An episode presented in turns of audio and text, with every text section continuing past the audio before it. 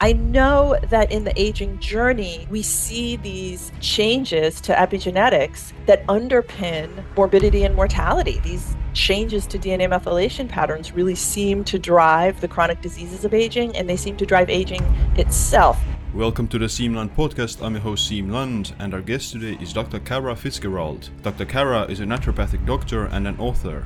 She was one of the authors of a 2021 study that showed for the first time biological age reversal in humans. She also has a book called Younger You. This episode is brought to you by Bon Charge, formerly known as BlueBlox. My favorite light and supplementation companies, BlueBlox, has rebranded themselves as Bon Charge. They're now involved with a huge range of evidence based products to improve your wellness and life in every way. Their extensive range of premium wellness products helps you to sleep better, perform better, have more energy, recover faster, balance your hormones, and reduce inflammation. My favorites are their red light light bulbs because they can be used to create a melatonin friendly environment in your bedroom by shining only red and not blue or green light waves that will reduce your sleep quality. After starting to use these red light light bulbs, I find it much easier to fall asleep and feel less awake before bed. If you want to try out these amazing products that are the cornerstones to my most optimal sleep, then head over to boncharge.com forward slash Siimland and use the code SIIM15 to save 15%.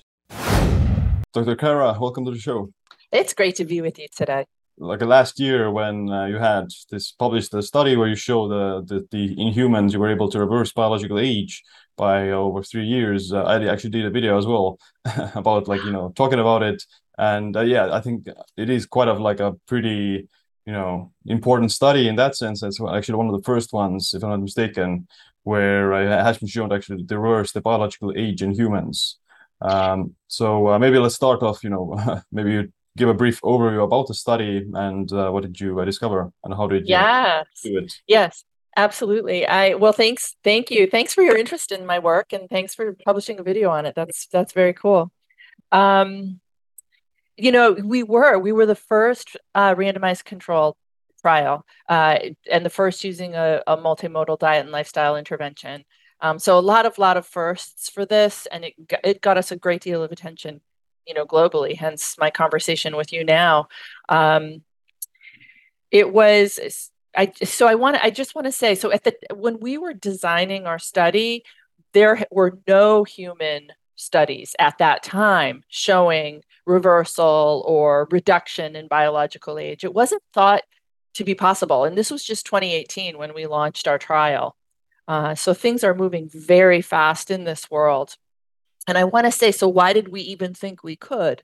I don't think at the time we were designing our study that we necessarily thought we were going to reverse bioage. It just hadn't been published on. In fact, Horvath, who developed the clock, didn't think that it was possible at that time. I mean, he's on record saying it.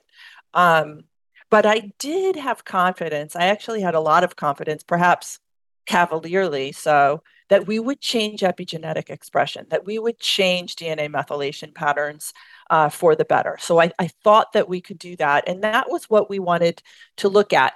I know that in the aging journey, we see these changes to epigenetics um, that that are that underpin uh, morbidity and mortality. These changes to DNA methylation patterns really seem to drive the chronic diseases of aging, and they seem to drive aging itself.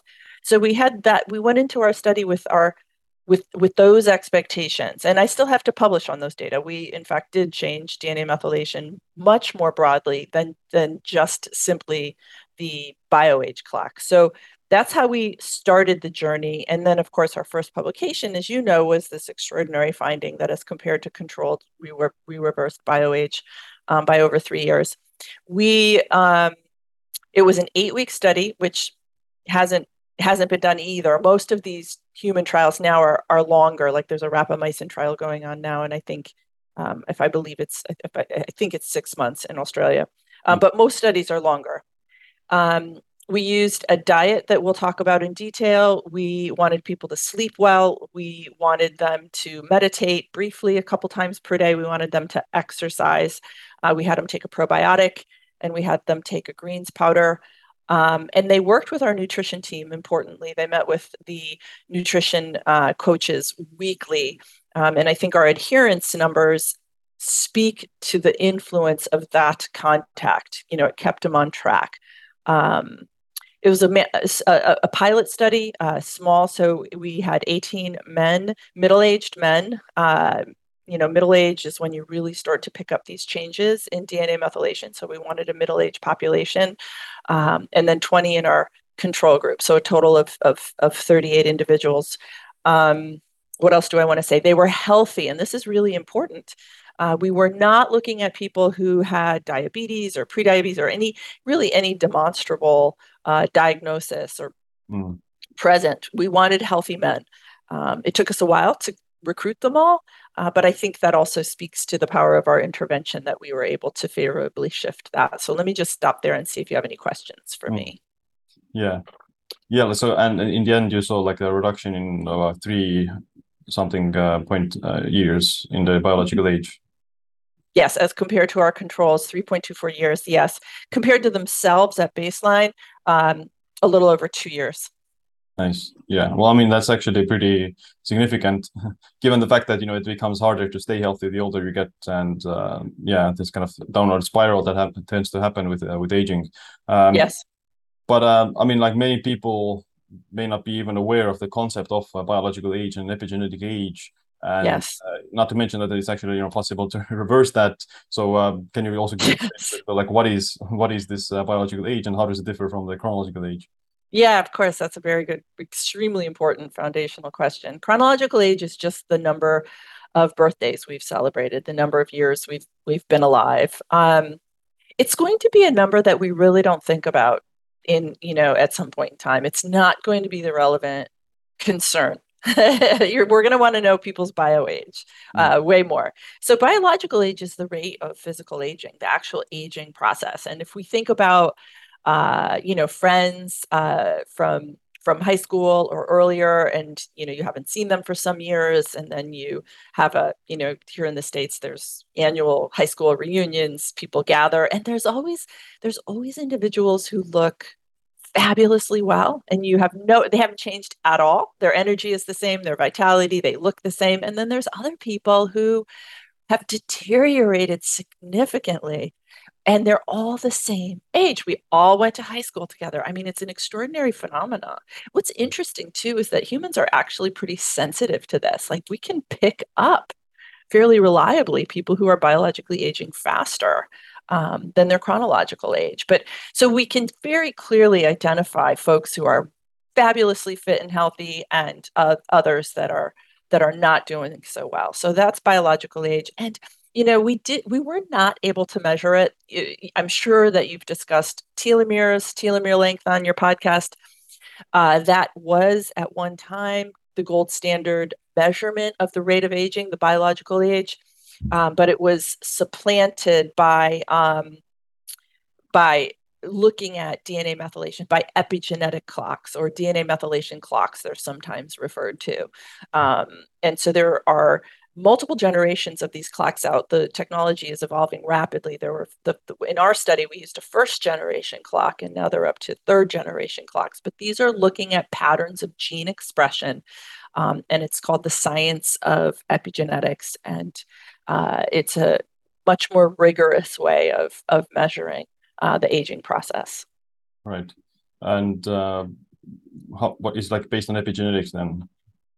Correct. That's right. So patterns of DNA methylation. Yeah. So epigenetics. Let me just back up too, and and don't hesitate to stop me if this is redundant or if I if you need a clarifying question. Don't hesitate to just cut me right off. Um, you know, we mapped the genome out, the human genome was uh, figured out back in about 2003. And we thought that we would, from that information, be able to identify diseases what causes diabetes what causes heart disease what causes dementia what causes cancer et cetera. We thought that we would have that information once we identified the genome. We did not. We it was I, I'm, I'm sure that scientists hard at work or or scientists looking at those results were really disappointed that it wasn't the rosetta stone of the causes of chronic disease. And but that catapulted us into the study into epigenetics and that is this epi above genetics the genes it's the study of gene expression It's the biochemical marks on top of the genetic material that influence which gene is turned on and which gene is turned off. During the aging journey, actually during any time in the in, in our in our life we want the best genes obviously the most healthful genes turned on and we want those that are going to promote disease turned off. As we age predictably we start to turn on genes we don't want on and we start to turn off genes we want on. Inflammatory genes get turned on you know genes that fight cancer get turned off like all sorts of mess. So we can, one of the fundamental epigenetic marks, if you will, one of the fundamental biochemical processes is something called DNA methylation. Uh, a methyl group is just a carbon with three hydrogens, if people go back to their high school biochemistry. And when you put a lot of these carbon, these, these, these, these methyl groups on to a promoter region of a gene, that gene is inhibited. Right. Gotcha. And yeah, it's so, so um, you know important to uh, acknowledge that, and I think you know that that, that the theory itself is uh, relatively new as well. The uh, this epigenetic clock theory of aging. So maybe like only like ten years old or something. Yeah. So the first clock, um, the first clocks were developed in yeah, yeah, ten years ago. Yeah, it's great. It's crazy. I mean, I think the ideas predated that a little bit, but yes, it's new technology. Mm-hmm. Um, yeah. And how accurate is it? Uh, like, how many studies have it, have been done on that? And you know, what's the like? Is there any correlation, actual like real world correlation? Um, I mean, obviously, humans live a long time, so we need surrogate markers. You know, we can't um, it would just you know it'd be a, a 80 year study for us to actually really yeah. do a side by side comparison. Um, but more and more studies are coming out to really suggest their utility. Um, let's see a, a, recent one that um, i'll send to you i'll give you the link. It's it was a pretty cool study. They were looking at a massive database. So they were looking at uh, women over uh, 90 and above in the duration of the study, 90 and above. And they were able to clearly demonstrate, and this is a recent publication, that those who were cognitively intact, um, that those who were physically strong, able to move, exercise, etc., were biologically uh, significantly younger than their age matched counterparts. Uh, so I thought that was a cool, pretty validating study. Mm-hmm. Um, there's other, you know, of course, we've we've, we've compared caloric restriction, um, you know, using it in the study group as compared to a, a, non-calorically restricted control. That appears to slow the rate of aging. Mm. Um, what else? We've there there have been a host of different of different studies showing uh, accelerated aging in brain tissue of Alzheimer patients or accelerated aging in individuals with vitamin D deficiency, um, accelerated aging in individuals, in older individuals with COVID, et cetera. So, we, so the, these clocks have been used uh, in a variety of different ways to kind of perceive uh, the aging phenomena. Yeah. Um, and they've also been used. There's there's a clock uh, called a, a, a, mammalian clock that shows efficacy across all mammals. Um, but I do want to I do want to say that I guess I want to say two things. One, I'm very excited about the possibility and promise of these clocks. Um, and but the, it, but it is true the technology is in well I should it's not a but and the technology is is evolving. So we want to go in and use these tools with our eyes open you know knowing that the technology is evolving. So there's that.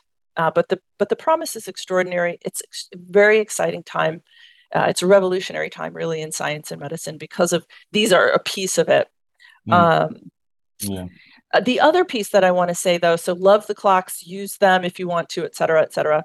Uh, but still our old school biomarkers are reliable. You know, what's your BMI? What's your you know waist to hip ratio? What's your blood pressure? Is your you know are various inflammatory markers elevated? Is your white blood cell count high?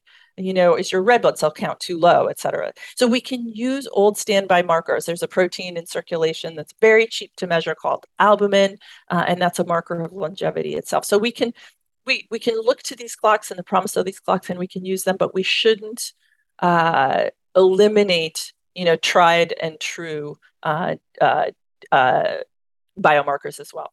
Mm, yeah, so obviously, like a combination of both is the best. Yeah, that's yeah. right.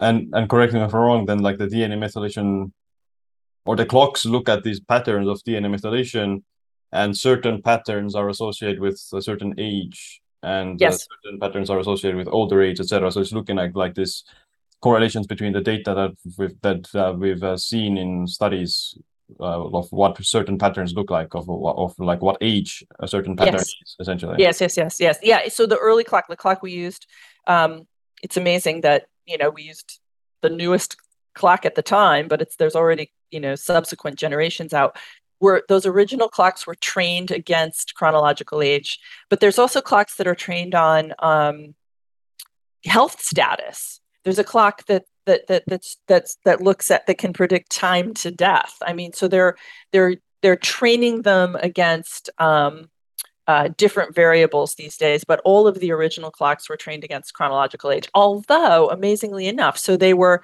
designed to be able to sort of predict chronological age, except that they weren't a one to one. It was there was a little bit of wiggle room in there, and that wiggle room is um, was a more reliable predictor of morbidity and mortality. So the so the clocks designed to predict chronological age were better at predicting health status um, and and death than chronological age is, if that mm-hmm. makes sense. Mm-hmm. Yeah, I have like an idea, but I don't think it's a good idea. But like if you had like this continuous some sort of sensor that is you know based on this uh, time to death clock. And you have like, on the on the wall you have you have you know 500 uh, days until their death or whatever. I think that would put it would be like a lot of like fear um, inducing but it's also like very like puts into perspective a bit like how much time you have left. Isn't that crazy? That's amazing. Yeah you yeah. Yeah yeah yeah. You could and, and that particular clock is called is aptly named grim age mm. you know for the grim reaper yeah isn't that crazy yeah somebody could sell, sell like a little um you know digital time to death yeah that's horrible i don't think i would really want that but yeah. yeah.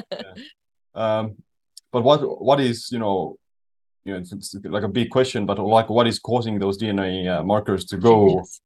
bad or what is oh causing in that sense yeah, that's such a good question. Actually, you know, just thinking about the grim age, your idea, which is so funny. I mean, maybe that would be motivating for some of us, right? To see yeah. time ticking away there on the wall. Um, yeah. So, what causes aging? I mean, that is the huge question that um, you know is really preoccupying those um, biogerontologists studying it, and people kind of fall into different camps. And I did talk about that in the book. Um,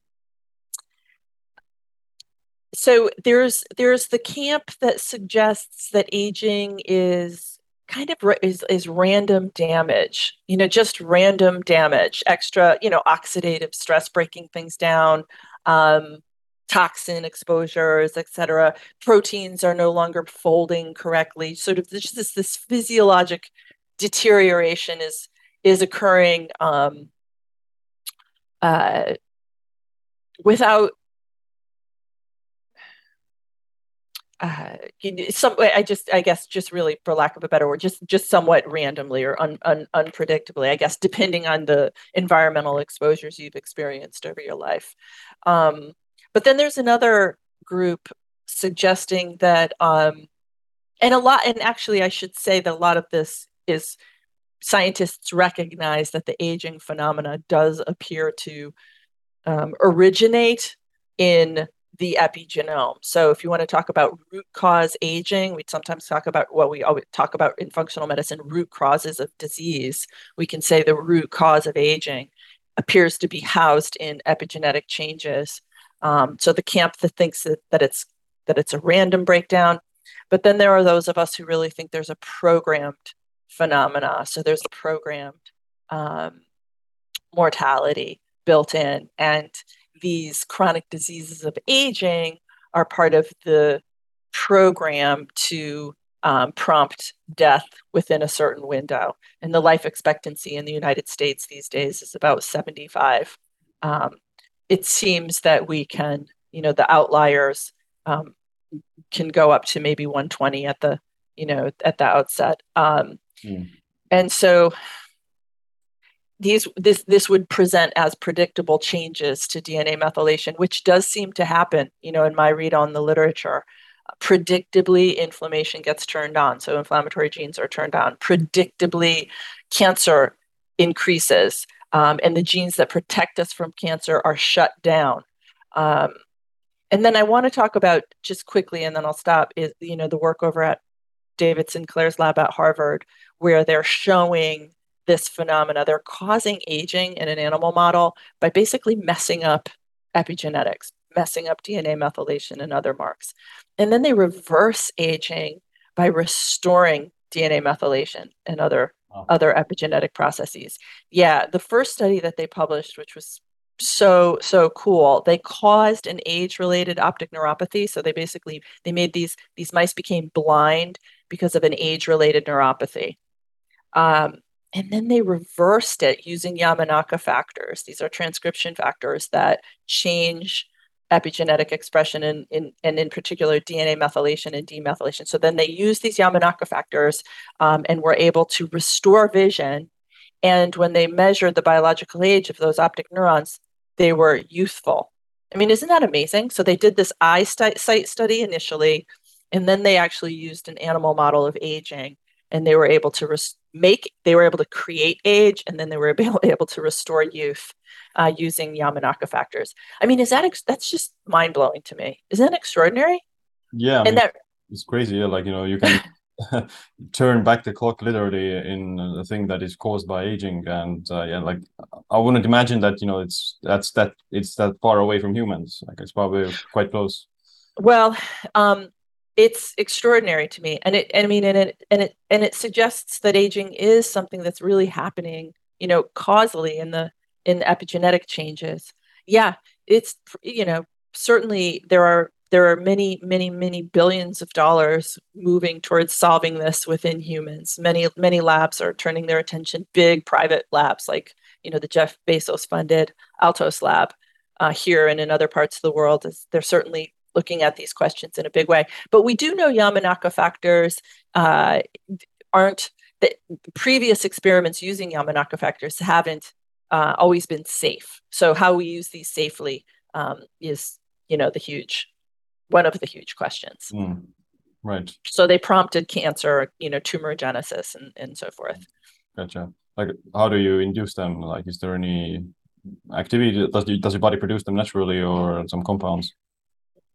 Yeah, your body does make Yamanaka factors naturally. Yes, they're transcription factors, so they're little proteins that you know that induce um, DNA uh, genetic transcription.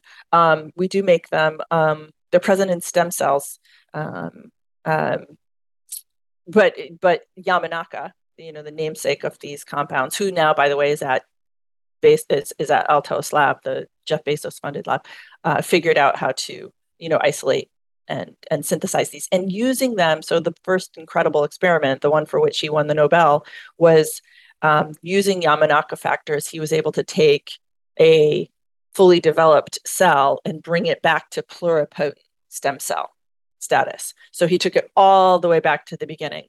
Um, amazing. And and so what uh, Sinclair is doing at Harvard is he's not bringing animals back to stem cell status. Um, he's using a you know, different combination, different strengths. There's four Yamanaka factors. I think Sinclair is only using three, um, and he's not using the same potency that would bring things back, bring a, a, a cell cells back to pluripotent stem cell status. Does that make sense? Yes. Yeah. Yeah.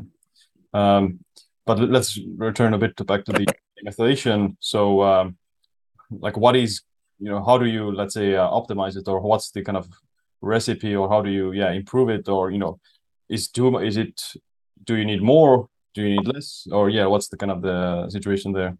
Mm-hmm. yeah really good question.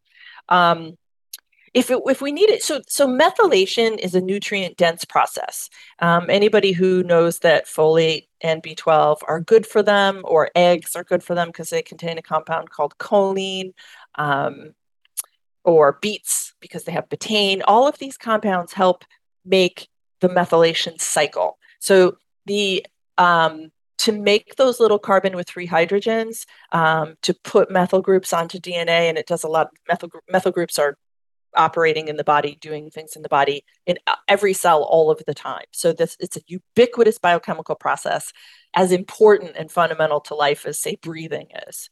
Um, so we're making these carbons with three hydrogens all of the time in the methylation cycle. It's very nutrient dense. Um, again, folate, B12, betaine from beets, choline from eggs and other nutrients, uh, major important players.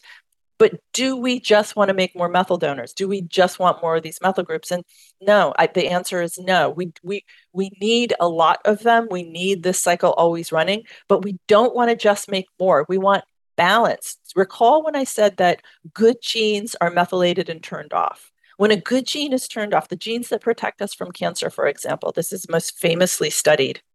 In cancer, the cancer tumor microenvironment hijacks our epigenetics and turns off good genes. It turns off these suppressor genes. Same thing happens as we age. As we age, we turn off these protective tumor suppressor genes. So they've got lots of methyl groups on them. So that would suggest that we don't want to just simply load our body up with the ingredients to make more methyl groups, we need to, we do need more of those methyl groups. Let me let me just add a nuance to this. It's kind of complicated and you know, just ask me any clarifying questions. As if you were to measure what they call the methylome, that is all of the methyl groups on our genetic material when we're young and then when we age, you'll see that as we age, we don't methylate as efficiently. There's a net loss in methylation. So, yes, we have to have these methyl groups. But when you zero in and look at genes, look at certain genes, you'll see some in the aging process very predictably have a lot of methyl groups on them, and some have a few methyl groups. So there's this disorder in methylation. So yes, thing one is absolutely need lots of, of, of foods that contain methyl groups or help us make methyl groups. And then thing two is nutrients that we think help with the placement, that help optimize where methylation is happening. Um, and that's a whole group of nutrient of epinutrients. These are both epinutrients. Um, that we call methylation adaptogens. I refer to as methylation adaptogens in the book. They seem to help direct where methylation happens towards an optimal pattern. These are nutrients that we know are good for us, including green tea, uh, turmeric, um, or curcumin in turmeric, um, blueberries, resveratrol in grapes, um, uh, what else? Rosmarinic acid in rosemary, and on and on. There's hundreds. Diindolylmethane or sulforaphane in cruciferous veggies. A lot of the nutrients that we, we eat because they're good for us have some of these important traffic directing combinations. So, as far as diet is concerned, um, I think that we need a fabulous abundance of these epi nutrients. We need to be eating them at every meal. Hmm, yeah, that's I do agree. And um, you know most people don't really uh, consume those foods obviously and uh, yeah they're maybe they may be getting like too much of certain uh, donors and not others and so this kind of imbalance in their uh, diet and uh, in their methylation cycle as well. I ta- so one of the other things i talked about in the book was well if it were just a matter of increasing methyl groups we could all just take supplemental folate and b12 and live forever, right? And of course that doesn't happen. Yeah, I there there are some reasons for concern with excessively pushing methylation forward. Um, you're right. I think people tend not to get adequate amounts of the correct combinations, and that's you know that's what we really argue for in our book, and that's what we studied. I do want to tell people though that um, there are loads. There's a I, I, I created a 30 page epinutrient um, appendix that you know you can just look at the hundreds and hundreds of foods that have these important compounds in them and even the pickiest eater among us is likely eating some epinutrients. So I just I tell people who are nervous about starting the program to just go back into the appendix with a you know yellow highlighter pen and just highlight all of the things that they're already eating, all of the things that they'd be willing to at least try. And you'll see that there's a lot, you know, there's a lot out there that they're that they can start with. Mm. Is coffee also like a nutrient? Because I know that that appears to have like some um, health benefits in terms of you know Alzheimer's and uh, cancer and those things. Yeah, and longevity. Yeah, it sure is. Yeah, coffee is an epinutrient. I I'm a coffee drinker. yeah. Thank God it's a epinutrient. um, the only concern, obviously, is the caffeine with coffee. Um, and then the tan it's very tannic so some people it bothers folks stomach or if you, if you eat too much it can be an irritant in the stomach mm. but um, you know, clearly the caffeine, even as caffeine has some health benefits, obviously, if it makes you jittery or anxious and you can't sleep, it, it's a problem. So you mm. just need to consume coffee if you like it uh, early in the day or minimally if you don't tolerate it well. Mm. And some of those foods that you mentioned already have basically like real life, real world kind of proof as well, a little bit. Uh, yes. You know, this uh, green tea is a very yes. popular in Japan and China and uh, Yes. Uh, obviously, red wine and uh, grapes and blueberries, etc., as well, kind of in this Mediterranean diet. Yeah, yeah, turmeric, you know, the curcumin and turmeric. Yeah, these are tried and true nutrients that we know and love, really time immemorial across cultures. These have been designated the smart nutrients. My suspicion is that it's because they favorably influence epigenetics you know gene expression. So when we we know as a as a as a group they're anti-inflammatory they're anti-cancer they're antioxidant you know they're neuroprotective um, there's there there are so many important they you know they're they they, they help with mitochondrial health et cetera. There's just so many beneficial components to these um, and i think that they're probably exerting that influence very very upstream, very root cause on changing gene expression.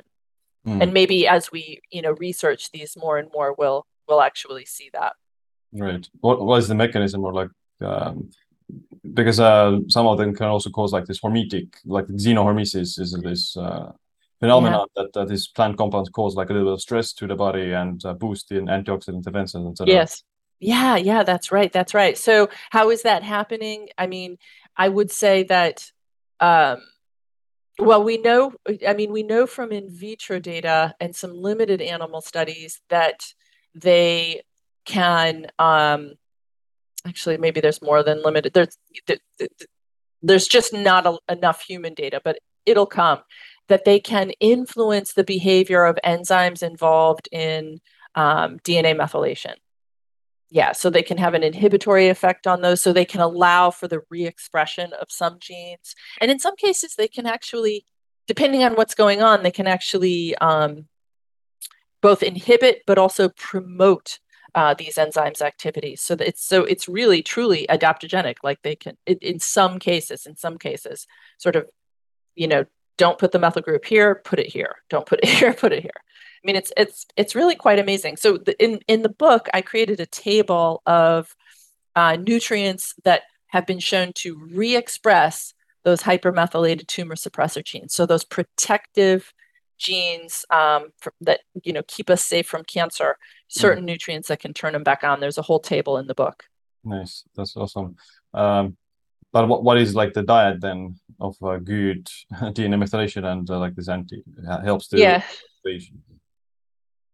Um, so the diet is very heavy in vegetables, as you can imagine, with some berries. So we want you to be doing about seven cups, maybe even a little bit more than that, of you know lots of cruciferous greens, um, colorful veggies, um, beets. You know, have a have a one or two beets a day. You don't have to have a lot of them. Beets have sugar in them, for so for some of us, we're not going to tolerate a lot of beets, but it doesn't You don't need to have a lot of beets. Um, we do some animal protein you don't have to but the study that we conducted was did was not vegetarian or vegan um, a, a superstar methylation food is liver if people are are able to access clean liver and they're willing to eat it, it's a it's a multivitamin in a food matrix. It's got loads of B12 and folate and choline. It's got all of these important players and minerals and so forth. So liver is uh, really helpful. Eggs are other good, really smart nutrients. Um, mushrooms, mushrooms are you know other superstars. Uh, again, containing folate, containing choline. You know, just containing other uh, plant compounds that are just fabulous for us. Um, seeds, uh, nuts, uh, proteins like fatty fatty fish, um, you know, chicken, beef, etc. All of those are fair game. Uh, the diet is not very high in protein, and I have to say, one of the one of the pieces that I'm thinking about now, I've, I've you know, I've really embraced resistance training. Um, I did put a caveat in the book, so the so the program is not very high in protein, but if you're training, if you're an athlete, um, you can certainly consume more. When we're older, we want to consume more, and all of those things I cover in the book. Mm. Um, what else? We didn't. We took out pro-inflammatory foods, so there's no grains in the diet. There's no dairy in the diet. Once you finish the eight weeks, though, you're able, if you want to, you can transition back onto those foods, and I talk about how to do it. Um, there's a modest intermittent fasting window 12 hours on, 12 hours off, very modest. Mm. Uh, hydration is important you know, if you like green tea, definitely drink it. Um, it's uh, it's it's keto leaning, so we want people to be producing some background ketones. We ketones are, as you know, very potently anti-inflammatory, important for brain health, and you know, a variety of physiologic processes. So that's the diet. Any any questions on that? Mm. No, I, I I really like that in that sense that you know you do focus on the nutrient density uh, while incorporating um, these, you know, xenohormetic uh, compounds or these epinutrients. And you know, when you look at the you know calorie calorie restriction studies, then yeah, like the apparently, I, I think that the calorie intake is a very important aspect of that. So like you know, you need to maintain some sort of like calorie balance and maybe like some periods of you know calorie restriction. So you want to get you know as many nutrients and as many of these methyl donors from as little calories almost as possible. So that's right. Yeah, that's a good point. Yeah, kind of the best example of that, where you get like very lot, a lot of them uh, from very little calories and like green leafy vegetables as well. Yes, yeah, that's a, a good point. We we've just worked on um, how one could incorporate the younger you on with even greater caloric restriction if they want to. So maybe at 50%, at, at 25%. So we've reduced the caloric, for those who want it, we've reduced the cal- calories by 25% and showed them, mapped out how to do that. Or if they want to do really kind of a modified fast, they can go down a full 50% from our targets. Um, the other piece that we're working on right now is if you want to, for a period of time, increase protein needs uh, for whatever reason, what that would look like. The cool thing about our the younger you program is that it's modifiable to meet the individual. So we used this in our clinical practice. We used it for years before we studied it. Uh, so we know how to take the principles and um, design them for structure it for the individual. And we're continuing to work on that and to research it. Mm, gotcha. Yeah. I, I would imagine like you know genetics also has a pretty important role, especially in methylation. So like your genetics, uh, the MTHFR gene affects the methylation. So does it affect the DNA methylation as well then? It does. It looks like that that it could. It looks like it. It looks like it could. Mm-hmm. Yeah. So if somebody is, uh, if somebody has the MTHFR, particularly the C677, um, uh, and they're homozygous, so they've got one from mom and from dad, they definitely, definitely want to be, you know, using these principles. They want to be incorporating these principles. And there may be a place for actual supplementation with folate and B12 as well in that population. I would not automatically just supplement though. I would start with a food forward approach and you know determine with your um, healthcare provider if you need to supplement. Hmm. Yeah. Um, but uh, one of the supplements that you used in the study was also this uh, probiotic. So uh, what's the like reasoning behind that and like how do probiotics affect this yeah process? well i mean pro- you know, I think our microbiome really runs the world, right? they just, you know, the microbiome influences what's happening in every corner of our physiology and every corner of our body.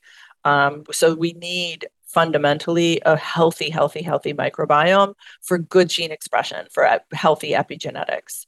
Um, the diet is a great diet to foster a healthy microbiome. You know, just fundamentally, it's full of, of, of prebiotic foods, and people can bring in fermented foods as well to, to, to continue to help.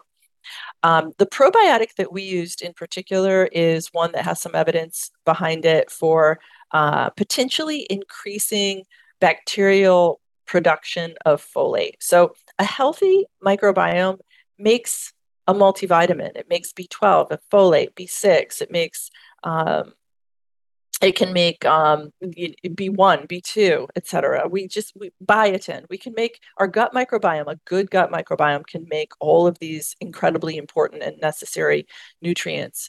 Um, so we gave Lactobacillus plantarum to our our participants, um, just hoping that it would support folate production. And in fact, we did significantly increase circulating methylfolate in our study participants. We can't say conclusively it was the probiotic because they were eating a folate dense diet as well. Um, but the, the, the combination, uh, we can say, you know, influenced it and really increased it. So mm. yes, mm. we did we did a probiotic. We also used a greens powder, um, and this was just simply to give people a little extra polyphenols. You know, just give them a just dose them up a little bit more. Uh, even though they were already ingesting quite a few, we just we really wanted to to push that piece. Mm. Yeah, that's uh, yeah. I I think that you know, like powder is probably you're gonna get more concentrated, and it's much harder to you know, eat. Let's say seven servings of uh, these like vegetables themselves, uh, whereas you can get it quite relatively easily the same amount from uh, just a few servings of the greens powder. Yeah, that's right. That's right. It's a lot of veggies. I mean, I generally into the office bring, you know, a very large glass container of, you know, of my veggies, of my younger you target nutrients and kind of nosh on it, you know, throughout my day. Mm, yeah. Um, what about the um, aspect of um, you know, stress and those kind of things? How do those affect aging? Yeah so as i as i say in the book i think stress is gasoline on the fire of aging. I think of i think stress may be one of the biggest pro aging factors especially as we experience it here in the west. We tend to be sedentary we're behind our desks you know we're behind our computers all day stressed out in a full fight or flight mode but we're sedentary. I mean it's just so potentially toxic. There is healthy like you know just to go back to your I, thinking about hormesis there's you know some stress the stress of exercise obviously is incredibly healthy. Um, stress can it, it, you know in short bursts stress can be motivating and very empowering. But this chronic toxic stress of you know poor relationships or inadequate connection or you know un, difficulty at work or and sedentary lifestyle et cetera you know just this this combination, I think, is highly toxic. Um, uh, the the clock that we use, so the Horvath 2013 clock that we used in our study, a full 25% of the methylation uh, sites used in that clock are influenced by um, glucocorticoids, are influenced by our stress hormones. Hmm. There's no um, other factor, to my knowledge, that has as profound you know, and far reaching influence on any clock. So that just strikes me. It, it's it's it seems illustrative of the potential power of uh, stress of of excess glucocorticoid release to really drive aging, and we can see it, you know, in the literature, the pro aging the pro aging effect um, of chronic stress, total life stress, et cetera uh, also the association with chronic diseases of aging as well. Um, and conversely, we see the benefits of, of meditation, of, of activities that turn the volume down on stress, the benefits of exercise, the benefits of Tai Chi, of yoga, etc. Mm. Yeah, yeah, that's true. uh, I think it's yeah very easy to get overly stressed in the modern world, and many people yeah don't have a good way to like you know reduce the stress or cope with it. So they may like because of that revert to like some sort of toxic habits or uh, unhealthy habits that uh, you know kind of make them even less healthy in that sense. Yeah, like coping strategies, eating really poor foods, you know, like high carbohydrate or you know drinking excessive amounts of alcohol, etc. Yeah, mm. totally. Becoming depressed, requiring medication. I mean, it's really it's a challenging slippery slope. Probably the GrimAge clock that you might have on your wall might be stressful. yeah, yeah. but um yes, it's a slippery slope. You know, it people talk about stress, you know, it consumes us. It's you know, we're we're discussing how stressed out we are all the time and it's like we're powerless over it, like we're victims of stress. We can't do anything about it. But the reality is is that we can't we can and it doesn't take a lot i mean really one of the coolest things i wrote about in the book and you know was that just one exercise event can have a favor can have favorable changes on gene expression. Like you don't have to be a you know trained triathlete you know or a tour de france finisher or something like that. You do not you absolutely don't need to be that. Just one movement showed beneficial changes. Mm we can see favorable changes on a single meditation effort on, on gene expression. Now, one needs to continue the practice to yield the full benefit, but it it's it doesn't take a lot. We just have to do it. We have to take it seriously. I mean, I'm a business owner, I'm a mom. I mean, I am so busy, and stress is something that I'm vulnerable to. Um, but doing this work, doing this research, really caused me to pause and acknowledge the power of it and how essential it is for me in my life to carve out time for self for really good self-care. Yeah that's true. Where do, where would you what would you say is like the most important thing uh, out of like the, the, the diet the exercise the sleep or the stress? Mm-hmm. what do you think is like the most what, what would accelerate your aging the most or uh, you know improve it I love that question because you know I I, I really don't know. I love the question though. It's kind of you know it's funny. I should ask you what you think it is. It's I think it says about it, it, it speaks to who we are. I think as individuals but that where we're putting our importance. Um, I think. I mean, I guess I I, I think di- I think diet is so far-reaching. I I, I would probably say uh, that it's it's it's it's the biggest variable, but stress is gasoline on the fire of aging. It's, it's incredibly, incredibly powerful.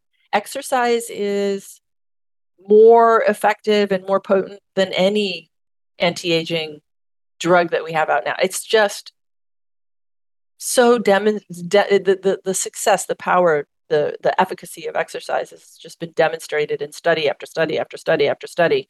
So it's hard for me to just to say one. Mm. Yeah, I think it's yeah, a combination of everything. Um, but uh, maybe like I don't know, but like obesity is probably one of the worst ones. Um, and uh, having like diabetes or something like having like a comorbidity is probably the worst things that will accelerate the epigenetic aging specifically.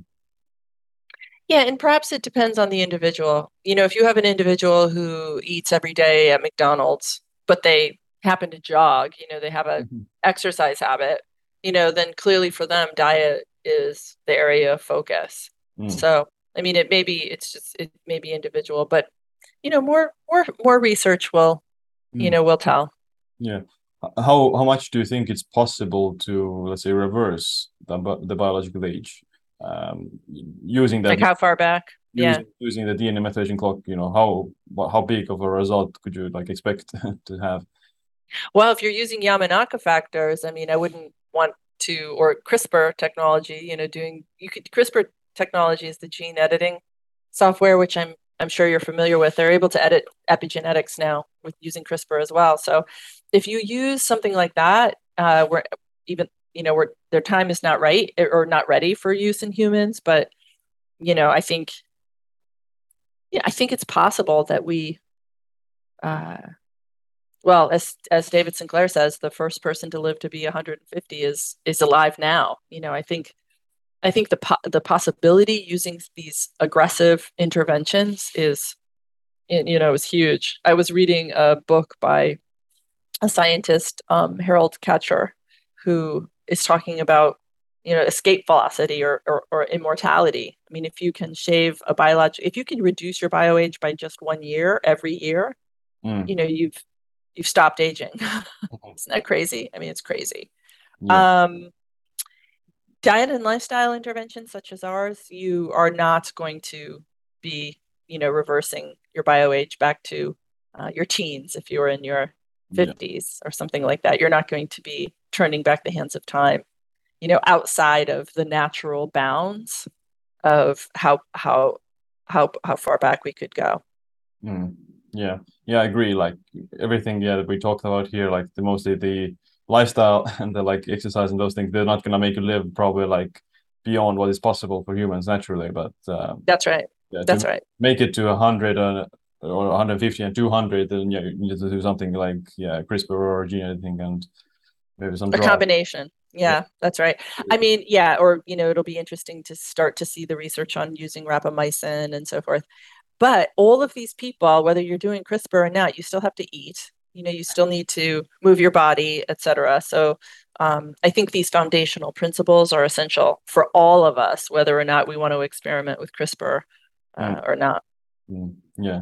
Well, maybe the solution is to to not eat or or to to have like this kind of I don't know you uh, put yourself into some sort of uh, like a pot or whatever where you get IV with all the nutrients all the time, and so maybe maybe that's kind of the solution.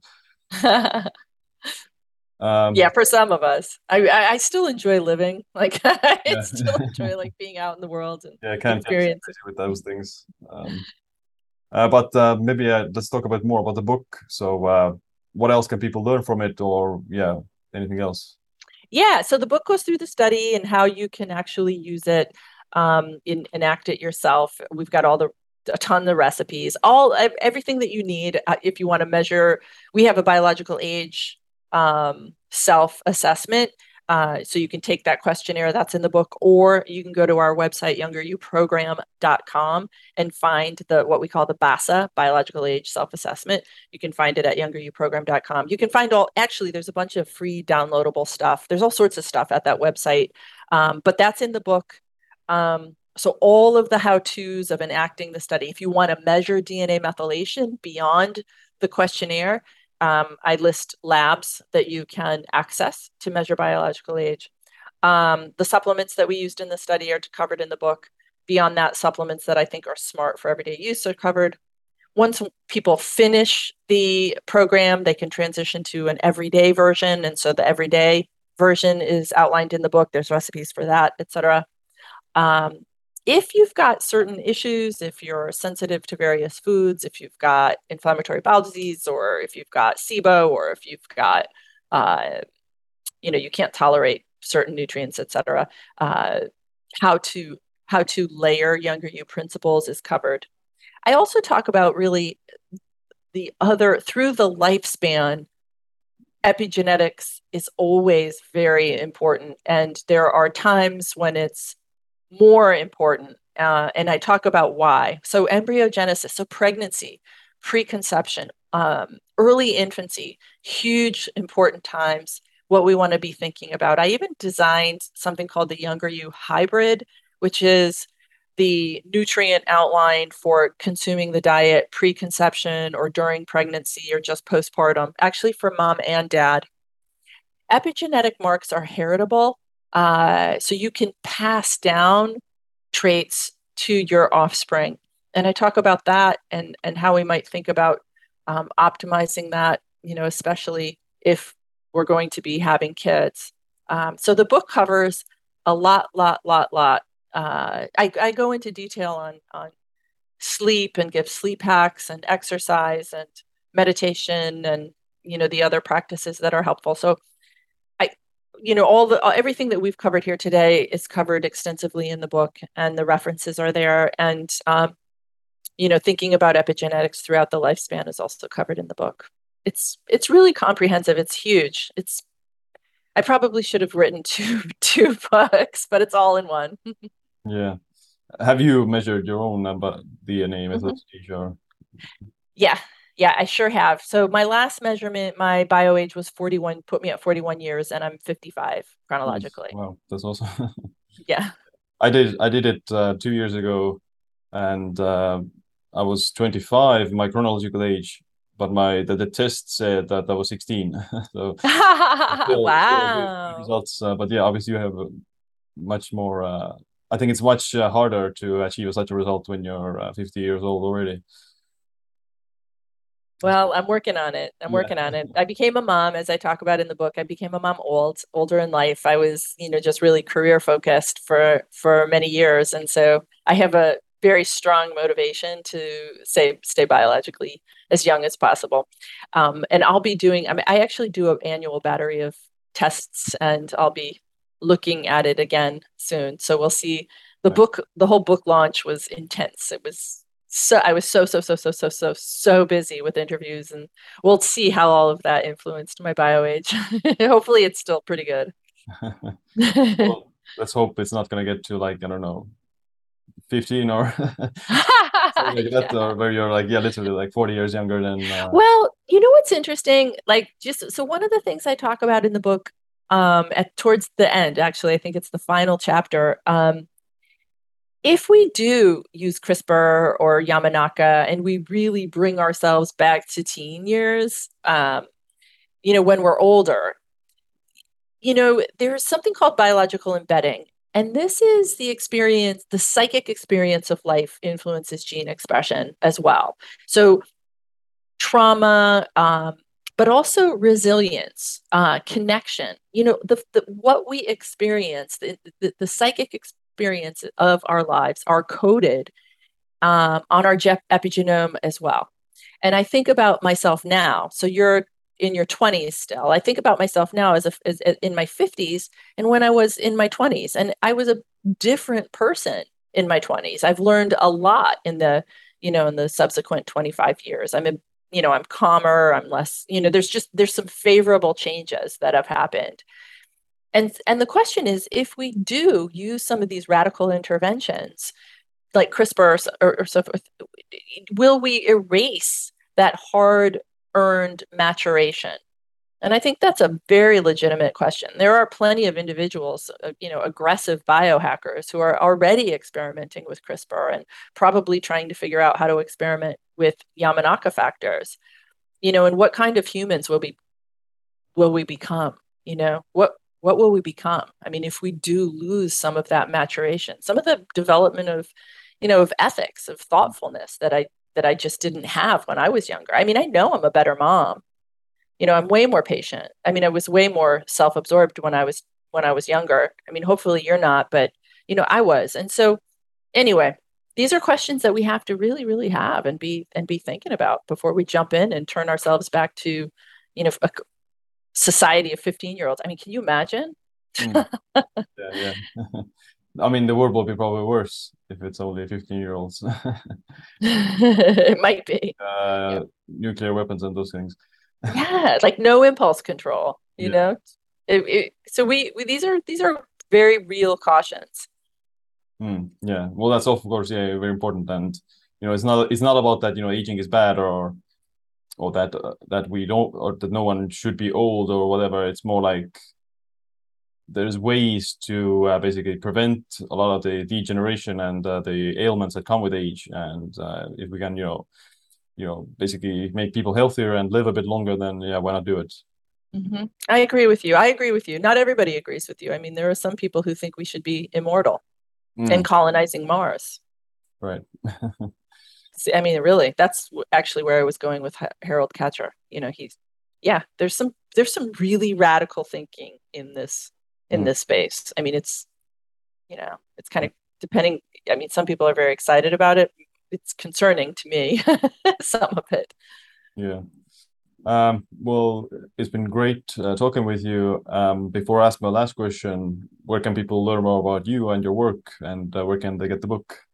Yeah, so they can grab the book wherever books are sold. I mean, Amazon is obviously a big, you know, international source for it. Um, youngeryouprogram.com, youngeryouprogram.com, that's our hub. they can uh, join us in a uh, in in groups if they want to do this with us. They can access our physician team here if they want to have a physician guided experience with the younger you, um, or they can just get information on do it yourself. You know, and we have an app that people can um, access as well uh, the supplements and so forth. So there's lots of information uh, over at Younger You program, and there's the BASA score, so the biological age subjective assessment people can take, um, and then there's other freebies. We've got recipes like holiday recipes and just you know lots of cool stuff over there. Nice. So we're gonna put the links in the show notes. And uh, my last question is, um, what's this one piece of advice or habit that you wish you adopted sooner? One advice or habit that I wish I had adopted sooner. I would say, um, d- d- look, to, you know, taking the longevity, like really incorporating the longevity science into into my life. I mean, I'm glad I'm doing it now, um, but you know, I think you're onto something doing it in your 20s. Mm.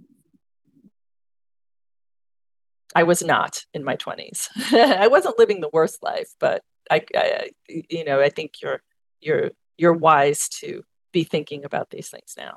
Mm. Yeah. Well, maybe actually maybe there will be some like maybe benefit to having like some unhealthy period through like hormesis or, or something like that. So we, we don't even know that. Yeah, but I have tried to make the better decisions for sure. Well, younger, I mean, there's the, the, your generation. You guys are adopting stuff early. I mean, it'll be interesting. It'll be interesting to see, you know, where you are when you're my age and older. Mm. Yeah. Well, only time will tell. That's right. Yeah. Uh, well, it was a great uh, talking with you and fascinating conversation. Um, yeah, looking forward to your future work yeah, stay tuned. Stay tuned. We've got more studies that we're working on um, for publication, and we'll continue to research. All right, that's it for this episode. Make sure to click a like and subscribe. Leave us a review on iTunes. Stay tuned for the next episode. Stay empowered.